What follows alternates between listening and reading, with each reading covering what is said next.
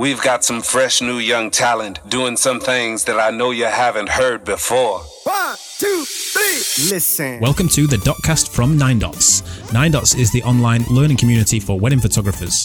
You can become a member and find out about our annual conference, the Nine Dots Gathering, at 9-dots.co. Hey everybody, welcome to the Nine Dots Dotcast. It's me today, Rahul Kona. And I'm going to be talking to Rocio, who's speaking at the Nine Dots Gathering this year. Hello. Are you excited about the gathering speaking this year? Oh, yes. Like, I really heard really nice things about it. And I like the idea of like the gathering. It's like, it's not a conference. It's not like one more conference. And the ping pong, I've been told about the ping pong, the party and the beers. Yeah, everyone loves the ping pong, the table tennis. It's one of the reasons we chose a venue, you know, like it's such a like cool venue to, it's not a conference venue, which is why it's so nice, you know, like you get to mingle with everyone and everyone's on That's the same nice. Like level, which is like, it's quite cool. It makes it more an experience. Yeah, exactly. That's what we wanted, you know, not just to come sit, listen to some talks and then, you know, go home kind of thing, make it more of an experience.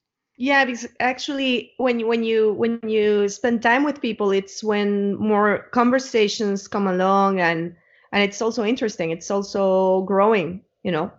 Yeah, it's great for networking as well, you know, like people bouncing off each other, sharing referrals or people second shooting with each other.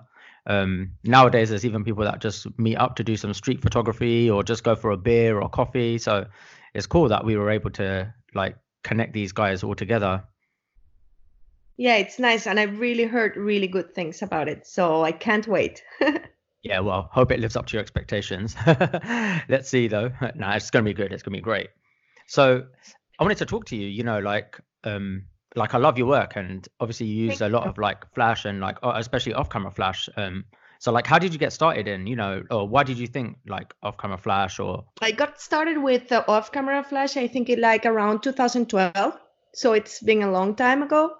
And I was just like, my camera at that time was like the Canon 5D.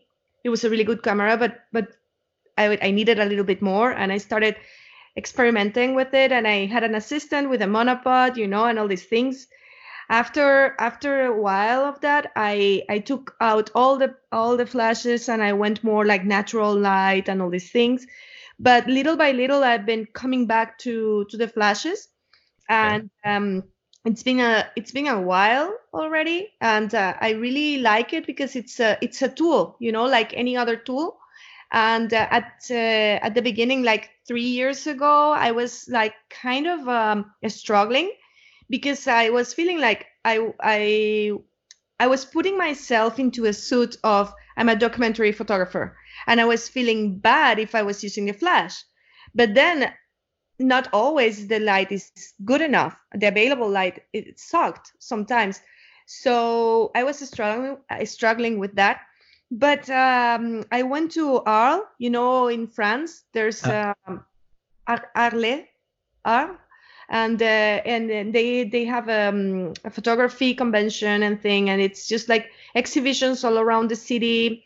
And there I saw the exhibition of Alex Majoli. And He was giving a speech there, and he uses flash in his documentary photography. And it was just like a mind-blowing moment. And I made a lot of questions to him, and it was like, okay, it's not bad to use the flash. You can use it in a documentary way. So that really switched all my work around, and I started using the flash. And now, you know, like, I always bring it with me. If I don't have to use it, I don't use it, but I always have it there, you know. And sometimes I would just put it or put it in a tripod or put it with a clamp, and I have it there. And if I need it, I just switch it on or switch it off, you know. Yeah, for sure. I mean, if you shoot in England, there's always rubbish natural light. It's never any good. So, you know, everywhere. Yeah, everywhere, to be fair, you know, unless you're shooting on a beach at sunset or something, then you're going to have amazing light. But apart from that, Yes, but you know, most like we should, like, because at the beginning I was just like using it in churches or inside. And 2 years ago, almost 3 years ago, I had an outside wedding, and I love outside weddings, blah, blah, blah. But then the bride was in the shadow of the tree, and the groom was in the sun. And it was just like really, really hard. And I was so mad at myself because my flashes were in my car, and I couldn't stop shooting and go bring my flash, you know. So since that ceremony, I always put my flash. If I don't need it, I don't use it, but it's always gonna be there, you know. Yeah, I do pretty much exactly the same, to be fair. I always have them ready, and then if I do need it, then I'll use it. If I don't, they're just there on the side. But at least I don't have to, like you say, kick yourself in the foot and be like, oh my God, you know, if I just had this one flash, then it would have helped me here, or, you know, yes, stuff like that. Like, it's like sometimes you use it like more in a creative way to make a picture that it's more artistic or creative, but sometimes you just need it like, and sometimes in some of my pictures, you cannot tell that there's a flash, but there was a flash. So it depends also the way you use it, and with the modifiers that you use it, it's going to make the all difference on the look of the picture. For sure. I think that's the skill, because I think most people love to use off-camera flash to make more creative images. But I love looking at images and then realizing that, oh, they use like flash here. And like you can't tell because they've balanced it so well with the ambience, which is like a really hard skill to get right. You know, because not only is it like exposing, but also like getting the color temperature right, or like putting the right modifier or gel on the flash so it balances with everything. It's a lot about the modifier you use and the way, the position that you put the flash. Yeah. Yeah, for sure. Like, do you use the flashes like all the time? Well, you bring them out all the time, and then if you need to use them, you use them. If you don't, you don't. You just I will always put like a flash in a tripod, but also there's a flash in the monopod, always like 10 steps away from me, because if I'm in a hurry or something happens or whatever, I just grab my monopod and I can hold it for myself, and I have the light on the side for me. Or if my assistant or somebody's there, they just grab it, you know? Yeah. And, so you'll carry your camera in one hand and then a monopod with like a flash on the other? Yes. When I have to do that, yes, I would do that. Oh, at the beginning, it was just with my hand, but my arms are not that long, you know? So I figure out, like, if I put it in a monopod, it's making my arm longer. Yeah. Spreading the light, and you have to learn to do it, you know. And it could be like, sometimes I do that in the party, but it depends on the party, because sometimes it could be really dangerous to do that. But normally, like, you can, if you know how to move your body, and if you're confident about it, and if you do it like constantly, you get used to it, and it's really nice way to light up, and it's better than having the flash on top of your camera anyways, you know. Yeah. I haven't put my flash on top of a camera in like probably like 3 years. Maybe even longer. I was always rubbish at bounce flash, because that's another good skill to have, you know. Like, so, some people are brilliant at using at bounce flash and moving the flash in the right angle and bouncing it off the right wall, and I was just never good at it. Yes, I think me neither, you know. Like, I've done it, but it depends, and it just depends on the place you are and what's the ceiling or what it's bouncing to. So for me, it's like you cannot control it that much, and I prefer to control things. It's like I always use my flashes in manual mode. I have no idea how to use TTL or anything of that. I don't even know how to use any of that stuff. Yes, manual. Yeah, and I don't want the machine to wait to think for me. So same, if I bounce the flash, if I'm going to stay in the same place, like stay still, okay, because I made a decision. But if I move around, it's gonna bounce in different places every time. So I'm not thinking. It's it's just like letting it to the universe wherever it bounces, you know? So, but I respect the people that do it like that. I'm like, wow, you know, like I'm not able to do that. Yeah, some people, I can't think of the top of my head, but I've seen some people do it and they do it really well and nail it. But, and I look at them in awe going, man, I wish I could do, because it'll be quite nice sometimes, like freeing to be able to do that. Because sometimes when I'm using, I don't know about yourself, but when I'm using off-camera flash, like if I set it up in a room or in a hall or whatever, there's certain areas which are just like dead spaces because the light is not reaching there and there's nothing I can do about it unless I bring 10 flashes or something like that. And then those people to me are like dead. Like, you know, if anything happens in that space, I can't shoot it. And sometimes some really cool stuff does happen in that space. And I've been like, oh. Oh, but if you have your flash in your monopod, you could reach it, you know? Yeah, I might have to buy a monopod. I don't own one, so. Oh, yes, you have to. But, you know, like there's one, this year I shot a wedding. We shot a wedding with Frank, and it was really challenging because it was like 4 tents altogether, but it was not nice at all, you know, like the tents and per se were not beautiful. So the entrance, we did it as we shoot normally with the monopod and all these things. And then I looked at the pictures in the camera and I was like, oh my God, this sucks. I don't like it. It doesn't look good because of what you're saying, you know, and it was just like, I remember we sat down and I was just looking at the camera and I was just like squeezing my brain, like how do we solve this? What do we do in this situation? So I remember taking like 4 napkins and putting the 4 napkins on top of the table and saying, okay, each of these napkins is square, you know, like because there were 4 tents together. Yeah. And then I was like, oh my God, what we have to do is we just put the clamps and we bounce the flashes towards the ceiling. So we make everything with light. And it was just amazing, you know, because I've never done that before, because normally we have like a other type of things or other type of tents and you can light them in a different way. So I put my flashes in my tripods or whatever. But this one, like, it was not working because the light couldn't reach everybody because there were this the sticks of the tents, you know? Oh, yeah, yeah.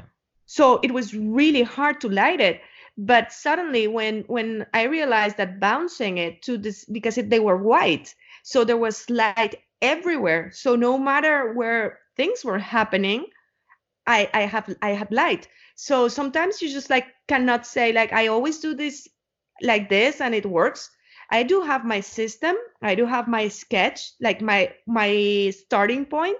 But then after you just have to adapt yourself to whatever you find, you know? Yeah, no, 100%. For me, it's just that I never am intense, just the way that all my weddings are, you know, like I'm in the marquee now and again, but most of them will just suck the light in. Yeah. And so like these, it's a very rare situation where, you know, people are being in dead space, like, and I'm sometimes, you know, like sometimes like for me, my weddings, the bar is like on the other end or it's even in another room sometimes. So like, if the bride and groom are suddenly there doing shots with their friends, then I just quickly run and I take one of the flashes and I run it with me, and then I put it by the bartender or something, and then I'll start shooting that way, you know? Like, and pray that no one knocks over the flash or, you know, it doesn't fall on anyone or whatever. But that's the only way I've done it. But there are sometimes when I've missed moments, like purely because no one is in that space. But it's you know, like I kick myself at that moment in time. Then sometimes when I drive home, I kick myself going, oh my God. But by the time I deliver the images and I do the slideshows, it's like no one even remembers, you know, that little hug or that kiss. Like I remember it, but those guys, they're too drunk or they're having a good time. They don't remember it. And I've got other hugs and kisses of that same nature anyway. But in the beginning, I am like literally like punching myself in the face going, oh my God, how did I miss that? How did I miss that? Like there should have been light here. We always make mistakes, huh? yeah But it's also the beauty of photography, because I don't think I like, for me it's never perfect. I never do my perfect job. I always make mistakes. So my first question every time I leave a wedding, it's like, okay, what did I do wrong? How could I have done something better of what happened, you know? and just right away, because everything is fresh in my mind. And then when I see the pictures, when I'm selecting my work, and I am mad with myself and I say, oh my God, why did you do this? But I learn, you know, like I think, okay, I did this, but I could have done it this way. So I think like thinking this way has given me, like, it helps me to have tools when I find myself in trouble in a wedding, you know, like this tent situation. It's like, what can I do? You know, so I think about it before, because I've seen situations like this, and in the past I was not able to solve it, but now I have the solution in my mind because I've already thought about it at home many other times. You know what I mean? Yeah, totally. I mean, that's one of the reasons I call like quite quickly after a wedding, because everything is still fresh in my mind, and then I can see my mistakes. Like, oh, I should have been here, I should have been there, or you know, just little things that I've messed up on, or even some big things now and again. But that's why, like, I mean, this is a totally different subject now. I'm totally going on a tangent, but this is why, like, you know, like I like to cull everything myself, and I like to edit everything myself, because it teaches me every time I go for a wedding. It like you are your own best teacher. Sometimes, but like at least I can realize my faults and my mistakes. And also, like, when it comes to the editing side, I guess I know how powerful or how much I can do with that file as well. You know, for my look. So then I know that, oh, if there's just a little bit of light over here, it's still all right with my off camera, because I know that it will all come out nicely in the edit. But then I'll also know, oh, if it's completely like dark, then it's not going to look like my look, and it's not going to come out good in the edit. You know. Yeah. So that's why, like, I think it's important to do it stuff yourself, because like you said, you're your own best teacher, and you can really like understand your mistakes, and then it's like there's no mistake if there's a teaching thing, you know, like if you learn from it, it's not a mistake, it's like it's a lesson, you know what I mean? Oh yeah, it's always a lesson. That's what I tell myself. If you learn from it, if you don't learn from it, it's just a mistake. True. I do try to learn from my mistakes, but then sometimes, oh man, I've been at weddings where my brain just goes dead and I made the same mistake again. But then the third time I won't make that mistake, because then I have learned.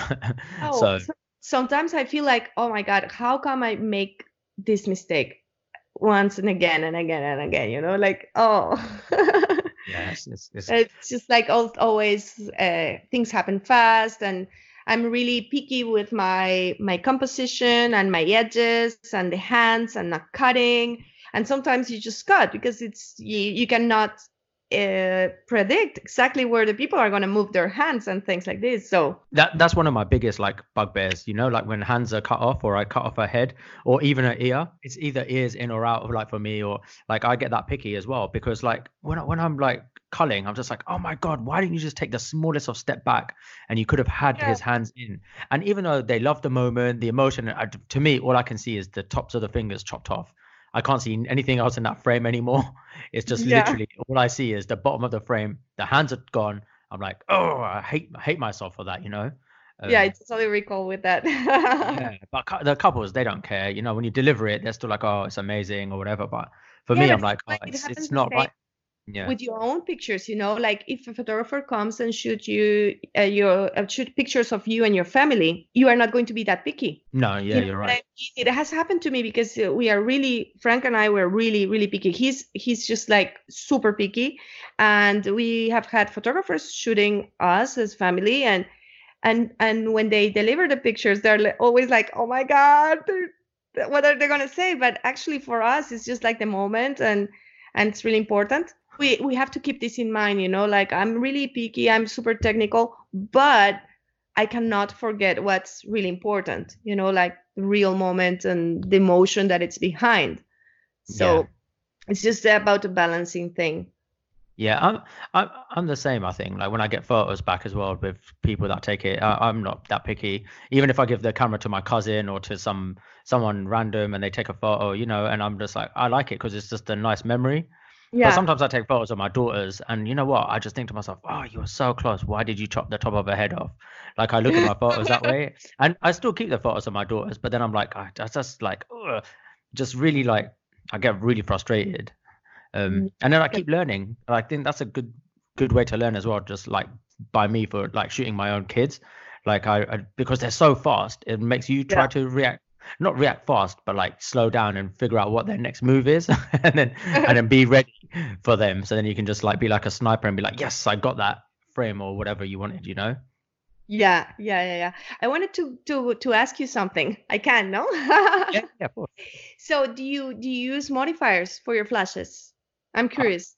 I don't use too many. You know, like, okay, so when I first started, I used to have everything. I had like these pro photos, and I used to have like the umbrellas and soft boxes, and then those, I don't even know what they're called, but the hard kind of soft box. Like, I don't even know.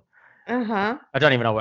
I'm not even technical with it. But like, anyway, it was just like created like hard light and stuff. And I used to do all this stuff. And then MagMod came out, and basically I just use MagMod on, well, every flash has the MagMod.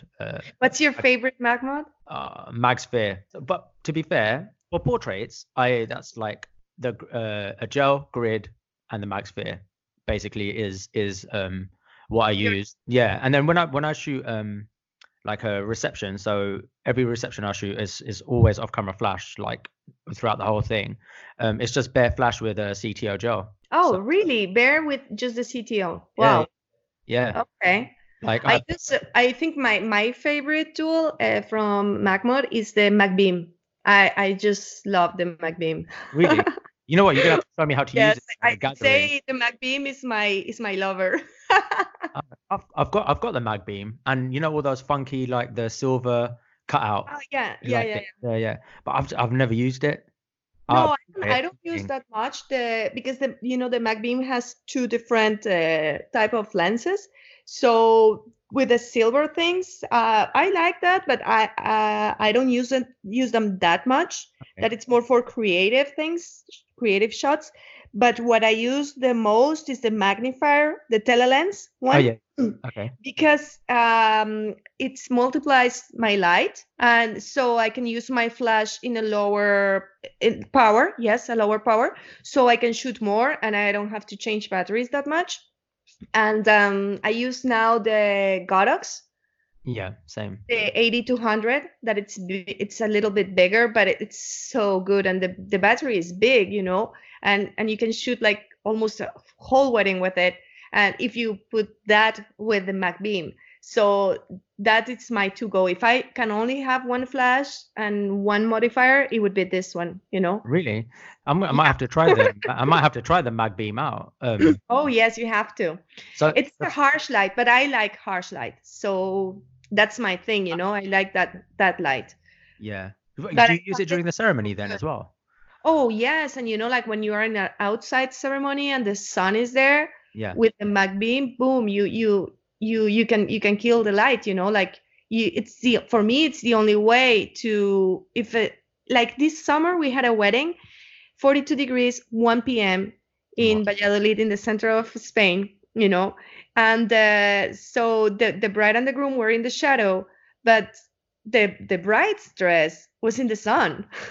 Oh. You know, so if I hadn't had the 80-200 with the MagBeam, either the dress was blown away or they were dark, and thanks to the MagBeam, I put it towards their faces and their bodies, and I could kind of, like, you can see there's a different light, because of course there is, but the dress is correctly exposed and they are correctly exposed, you know. Yeah. And that is, for me, that's a game changer. Yeah, I might have to try it. You know what? Like, I'm a sucker. I buy all the gadgets, so I've got everything that MagMod. Up until they released this Mag softbox.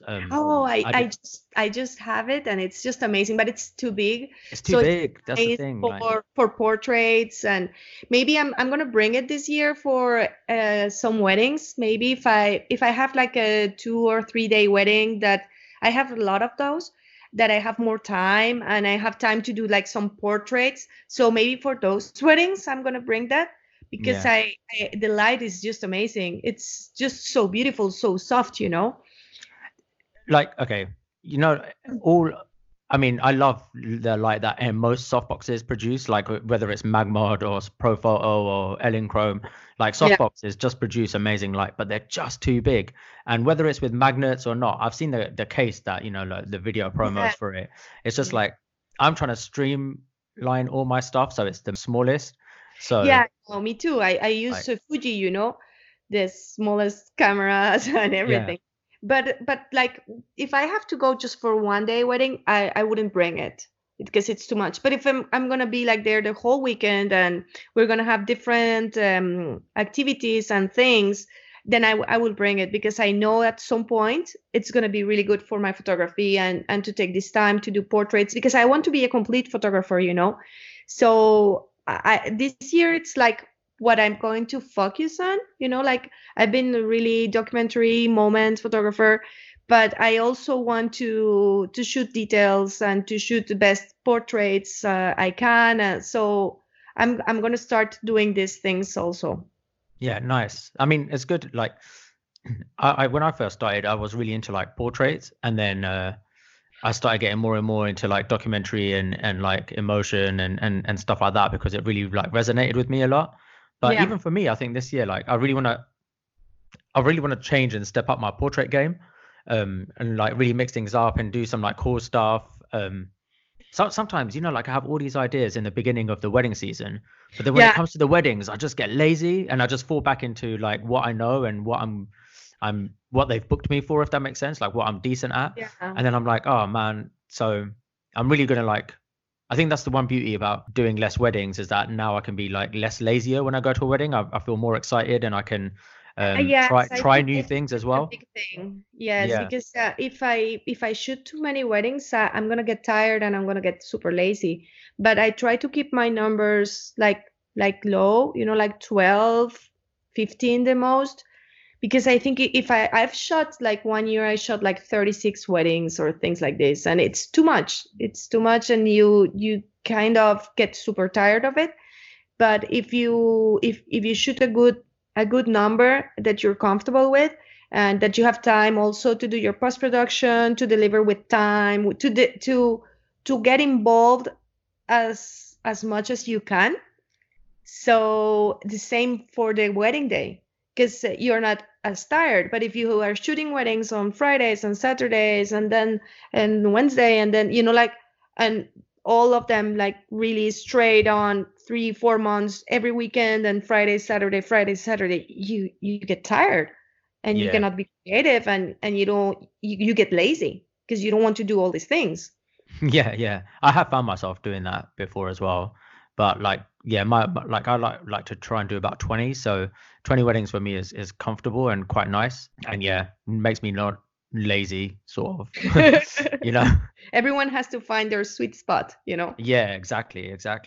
But yeah, so let me ask you, like, when was the first wedding that you did like fully, you know, off camera? I'm just trying to think. Like for me, I remember I did this one wedding reception, and I got a second shooter because I really wanted to nail like off-camera flash. So I got a really good second shooter to come with me, obviously paid them and everything, and I was just like, look, you're gonna shoot this reception as if it's yours, and I'm gonna shoot as if I'm a second shooter, but then I'm gonna use off-camera flash, so you're like my safety, and I'm gonna mess around, and this is how it's gonna be. And I did that like 4 or 5 years ago or something, and you know, yes, for me that it's been like 8 years. Did you have a second, or did you just suddenly just? So when I started doing this, I contracted an assistant. He was just there to hold the flash for me. Back then, I've had many things. I've had second shooters. I've had assistants. I go back and forth, one thing and another. And now lately, like the last 2 years, I'm just going like there's no second shooter, it's more assistant. So like they have their camera and they can shoot something, whatever, but their priority is to be there for me, for my flash and my monopod. Okay, that's cool. What I was trying to get at was like, you know, obviously the first time you shoot a wedding, like off camera flash or a reception or something, you're obviously taking a risk. So when you decided to do this, you took a really big risk because you just had the assistant. You didn't even have someone second shooting like I did, I guess. Yeah. But I was taking, this is 2012, you know, And I was already taking risks because I was just shooting before I was this. I was just shooting with the flash on top of my camera, and that sucked. So, yeah. And I don't know. It's like, and for a long time I was like putting my flashes in the tripods, and I was always with my camera with the flash on top of it. So I had two cameras.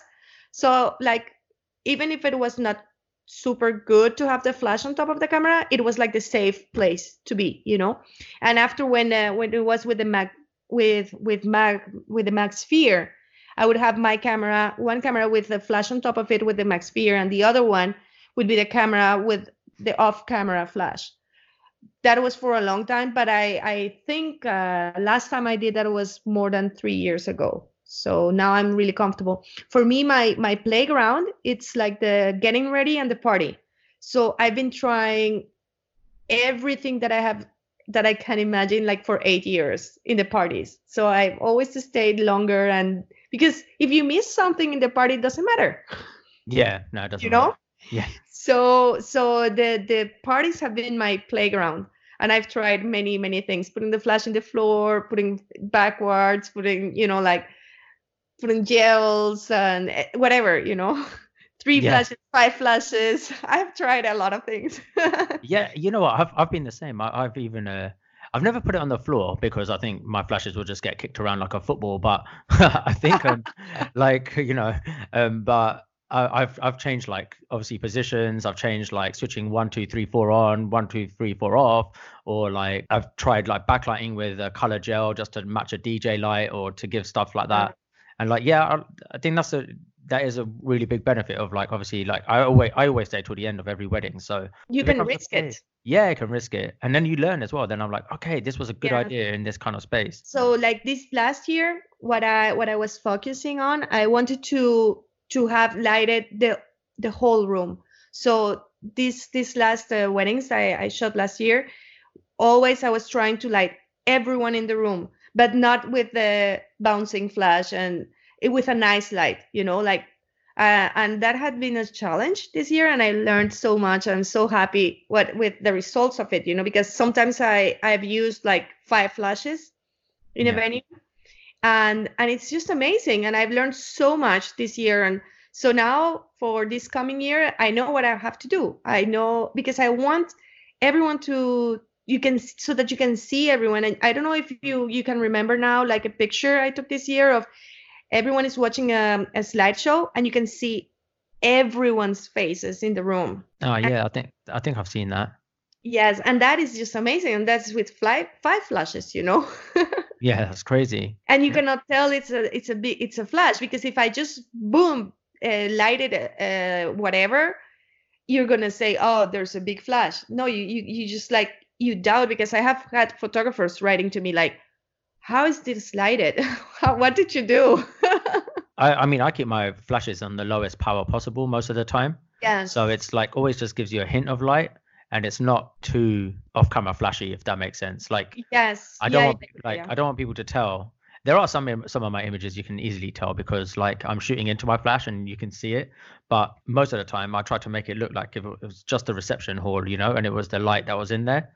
Because even though I guess I'm using my own flashes, I don't want them to think that, oh, we didn't ask for this lighting. Why did our DJ give us this lighting when our lighting should be like this, this, and this, you know? So I'm still trying to stay true, I guess, to what the couple wanted on the day. But sometimes the dance floor, it sucks. Sometimes it's not nice at all, you know? So I find like that is a moment to create things with the gels and with the MagBeam, with the silver things, and make it more beautiful. Yeah, no, I agree. Like I always want the couple, I guess, to remember the day better than what it was, if that makes sense. So like even if their DJ was rubbish and they only had 2 lights, like I'd light it up and make it look like it was way better. They probably go home thinking, wow, our DJ was really good. He must have had a lot of lights for it to look this nice. It's like, really, it's just my flashes, you know, like, yeah, I agree. Like I will put the flashes when the dance floor really does suck. Sometimes it sucks the opposite way. Like I'm in situations sometimes where there's too much light. Like there's so much going on. Like I have like some clients where they have like proper lighting rigs at the top and it looks like a nightclub. And and it's like the opposite of like when it's really dark, it's too much light, and then trying to overpower that and trying to make like nice images is really difficult. It's harder than if there was no light. I can't explain it, like, but you have to be in the situation to make the decision, to make the right call. Yeah, but this is the thing when you manage the light, like you are in power of it, you know, like. So that's how I feel, you know, when I arrive to getting ready. I just take a look. For sure, the first thing I switch off the lights, and I want my natural light. For sure, this is my first choice. But if the available light and if the natural light is not good enough, now I'm confident. And I just put my flash how I like, and I just shoot with that, you know. And that, I think it's a game changer, because it makes you more comfortable. And I know I can deal with any situation, but this gives me liberty. And I think to getting to that point, to control your flashes, it's just like you feel safe. Yeah. As long as you have your monopod with your flash, everything's going to be okay. Everything's going to be all right. You know, like, it was this one wedding reception. I was just thinking about it now. It was in Manchester somewhere. I can't remember where, but I think I spent the first 55 minutes of that wedding party not taking any good photos. Literally, I couldn't get the flashes to work, or like, you know, to work in my favor. I couldn't get the light. I tried setting up 4 flashes, then full power, then half power, then taking some flashes away, then trying to overpower. Then I was like, should I just do bounce, like, or should I just do natural light? And it took so long before I realized that, like, how I could work that room. And it was lucky because this one wedding didn't have a first dance, so that was really lucky, because that saved me, because they would have had photos, but they wouldn't have been my style of photos. They wouldn't have been like what I like to like deliver. Yeah. The client would have been all right with it, but like it wasn't good enough for me. And then I spent 55 minutes just wandering around this room, and I had a wedding the next day, which was a 3-hour drive away. And this wedding finished at 2 a.m. and I had to be ready at the next place at 7. But I stayed I had to stay until the end, because I was just like, I missed the first 55 minutes, like, just trying to get the light right. Like, and I was moving the flashes, like there was pillars in the way, so I had to move them in a bit, and then I had to put like chairs around the light stand. Clamps are the best friends. I have a bag full of clamps, and there's always somewhere you can put a clamp. So when I go into a room, I just look at, okay, where are my clamps? Oh, I can put a clamp here, and where I cannot put the clamp, I would put the tripod. But if I can save the tripod, I would just put clamps. Yeah. And there's always a place to put a clamp. It's amazing. I know. And sometimes I ask for a stairs, you know, like it's stairs, you say this? Oh, like a ladder, you mean? Ladder, yes, ladder. Yes, sorry. Yeah, so sometimes because I always like in the cocktail time, I take some pictures, but then I go to where the dinner is going to be and all these things, and I start analyzing all this in advance. So sometimes I just see that I could put my clamp somewhere, but it's too high. So then I just ask somebody, do you have a ladder? And I just take the ladders, and I do this before people come in the room. So when they come in the room, I already have my lighting set up. I always manage to find something where to put my clamps, you know. And you really have to get creative about it, but it's nice because then the tripod, it's not in the middle. Then you don't have to bring that many tripods, and your flash is safe and people are safe. You know what I mean? Yeah. But what clamps are you using? So I've tried many. You know, I used to use ones, but they were too big and too heavy. And now the ones that I use are some newer clamps, just like really cheap clamps, but they're really good. Fit a thick door or a table or a chair, or I don't know. This is like, I put clamps everywhere. So I have like at least like 5 or 6 clamps. Because sometimes I also use a GoPro, so sometimes I use it for the GoPro. Sometimes I put my tripod with one flash, lighting like the couple for the first dance, and then with the clamp attached to my tripod, I put a flash for the guests. You know what I mean? Okay, so facing the other way, yeah. I light both of them, and I just use one tripod. Makes sense. Cool. Yeah, yeah. For sure, that's a cool idea. Like, yeah, so that you like try to economize as much as possible, because I travel a lot. So normally I bring one or two tripods, and but I bring more flashes, so I bring a lot of clamps.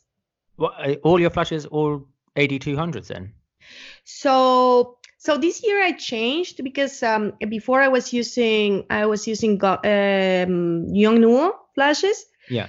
But this year I changed, so right now I have like two AD200s and two V1, and I had my Yongnuo just in case, because this year I was sometimes using them like slave mode if I needed it. But I guess I will buy another AD200, so I'm gonna be like with 380. I really love that flash, and I love the round head, like. The round head, it's just like the light that goes out of it. It's just amazing. Oh, really? It's really. Oh, yes. It's. Is that the Profoto A1? Like the one, yes. So, but the 8200 has. You can buy it. The head. Okay. So you buy the round head, and the light spreads so nicely. It's just amazing. And the last thing I did is I put I managed to put the MagMod thing to the round head. It's really hard. Yeah, I can imagine. I can't even put it on a normal flash. It was so funny. We were in a hotel room with a friend, Zoe, and I was in Portland, and we were talking about this, and we were trying things with the flash, and she was like, maybe we can put it in the round head, and I was like, wow, no, it's too hard. And she said, like, Erica Mann once said, like, it's like putting a condom to an elephant. Okay. It was really hard to put it, but now it's there. So I left it there, and I can't wait to use that with the sphere, MagSphere. Yeah. I think that combination is going to be just like hyper nice, because the round head, it's already super soft. The transition of the light, it's really nice, and I think sometimes I want like really soft light, so I can't wait to try this the round head plus the MagSphere, because I'm sure it's gonna be like really soft light. Sounds that's what I love about the MagSphere, you know, where it's so small, and like it on a normal flash, for me, it produces really nice light. It's not the softest. It's not like as if you had a big giant softbox. Like, don't get me wrong, because you can never replicate that anyway. But it's for me, it's nice. It's nice. Light. For me, it's for the party. For the party, I use it a lot, and with the monopod, that's like always the round head, and it was so funny. We call it all the time the boob, you know. So it's like, oh, give me the boob or whatever. And when guests hear you, they're like, what? But the most funny thing happened at a wedding. I was shooting with the flash with the MagSphere, and the father of the bride came to me and he said, like, can I make a question? I say, yes, of course. And he said, like, why do you put a condom into your flash? I was like, and my answer was, actually, it's not a condom, it's a boob. It was really funny, but you know, like I love MagMod. It's just amazing because it's not heavy. It's easy to bring everywhere, and it's just an amazing modifier. I would never use my naked flash, like never ever. I've used MagMod modifiers all the time, but most of the time I just use gels. So, So sometimes I think maybe like the magnets are a bit too heavy. They make my flash heavier. So I do sometimes think, should I just take Velcro for this year and just put Velcro and then just have like two flashes with the MagMod modifier? So then I can use those for like portraits or like bridal prep. And then the rest, because I keep my flashes pretty much bare, you know, just have Velcro with the CTO gels on there. It will make the flashes a bit more lightweight, you know, in my bag, especially for destination weddings, like. Yeah, the only problem I have in destination weddings with the MagMod, it's that if I bring the flash in my bag with me, they always make me take it out, because I guess it looks like the bullets, you know, like magnets look like a bullet. So, and also the silver things I've been stopped because of that, like, what is this? And they try to cut, and I'm like, no, this is a modifier of the light. So then I have to explain everything, and you put it in the light, and then you put this in, and they're like, okay, you know what you're talking about. And yeah. I'd like once, like a lot of the times I've only been stopped because of like the lenses, because basically if the lens isn't attached to the body, this guy was giving me a lesson, but basically the security was showing me, but it's just a black hole, and this is with my Canon lenses, so it couldn't pick them up, so it'll just be like a black hole in the middle of your bag, and then that's why they always empty my bag and would be like, oh, what is that? And I'll be like, oh, it's just a lens, and they're like, oh yeah, okay, carry on, because it's not attached to the camera, they can't decipher it. Yeah, it's really strange, but that's what this guy at security said. It happened to us in Morocco. They almost didn't let us in, and it was because of Frank's lens, the 7200, the Canon one, and they were looking at it everywhere, you know, like open it, and we're like, you know, it's just a lens, and they were like, where is the Osmo, the thing to fly, you know? Oh, the drone. Drone, what's the drone? Where's the drone? And we're like, we don't have drones. And they were looking at this white thing, and this is a drone. And we're like, no, this is a lens.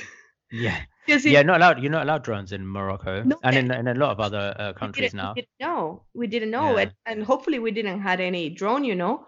But if you cannot bring a drone. No, they'll take it off you, and you'll never see it again. Yeah, they you don't see it ever again. Yes. Yeah. So. Be warned, people. Don't take a drone. Yeah, it's like there's a lot of stories in airports and destination weddings and yeah, and loads. There's loads. That's a whole different podcast.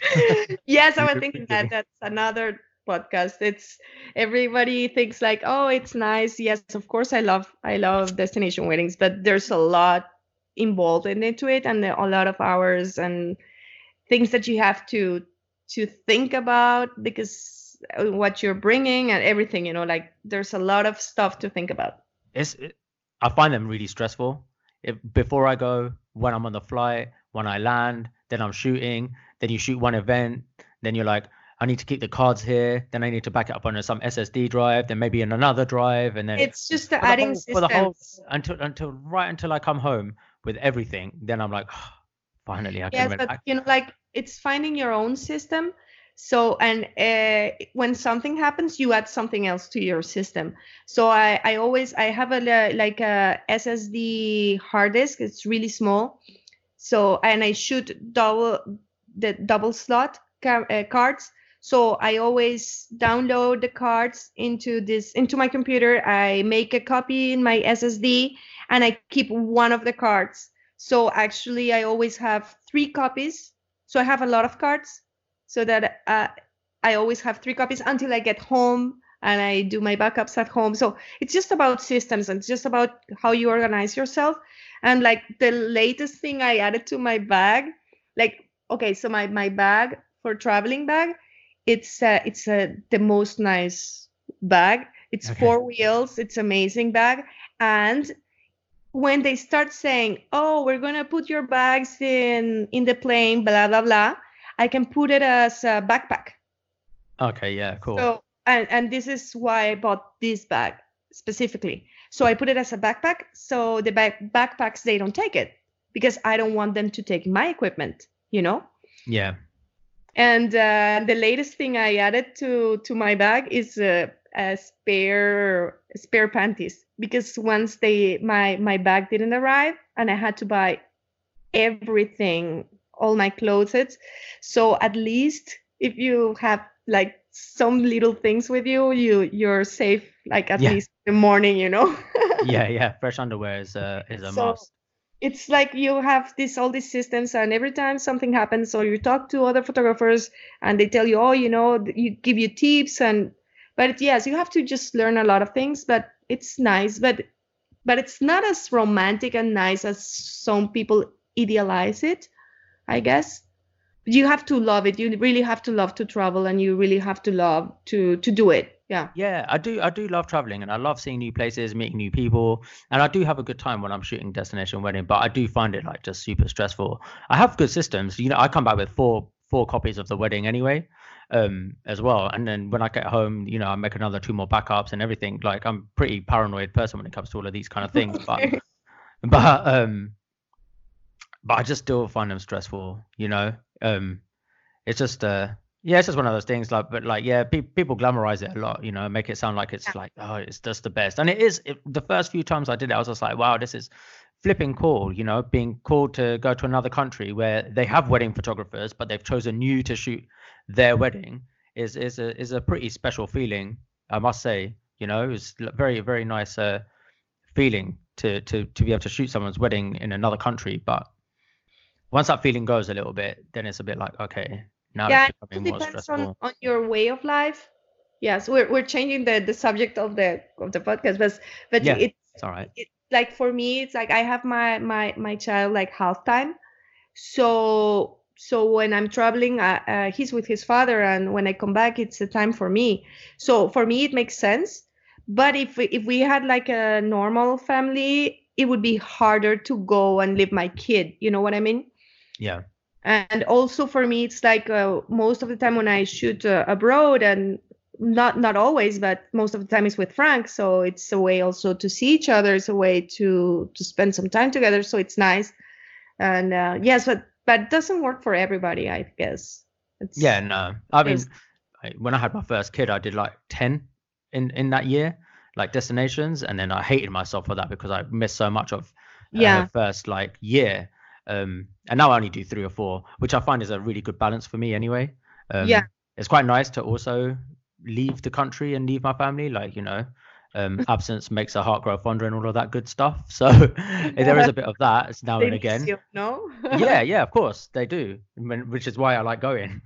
And then I miss them as well, because otherwise we're always just together, you know, like we're at home. So, and I'm at home. So, you know, sometimes it's nice to have that little break as well. I know it sounds probably selfish, but it's true. So it is what it is. I was going to ask, like, yes, and then we'll end it soon, but just going back onto like, you know, flash and stuff like that, but do you have any like cool lighting tricks that you find yourself like, you know, using like frequently, like, you know, like a go-to where you're like, yes, I know this is going to be a really good image and the couple are going to love it, you know? Do you have any like tricks or tips or anything that you do? So like I say, my go tip would be like always have a monopod with a flash and the sphere, you know, that would be like my go tip. I love side lights and like something super easy. It's just like light the couple and then with the gel, with a second flash, light the background, and that would always work because that is like that Uncle Bob cannot do that, you know, and nobody can do that with the phone. So that will make you like step out of the normal photographer. And it's easy, you know, it's like the basic thing you can do. Yeah, that's so like you're basically like the couple. This is for portraits, and I'm going to assume like when you're lighting the. But anyways, like for the ceremony or for the getting ready or situations that are happening, I always have at least one light, you know.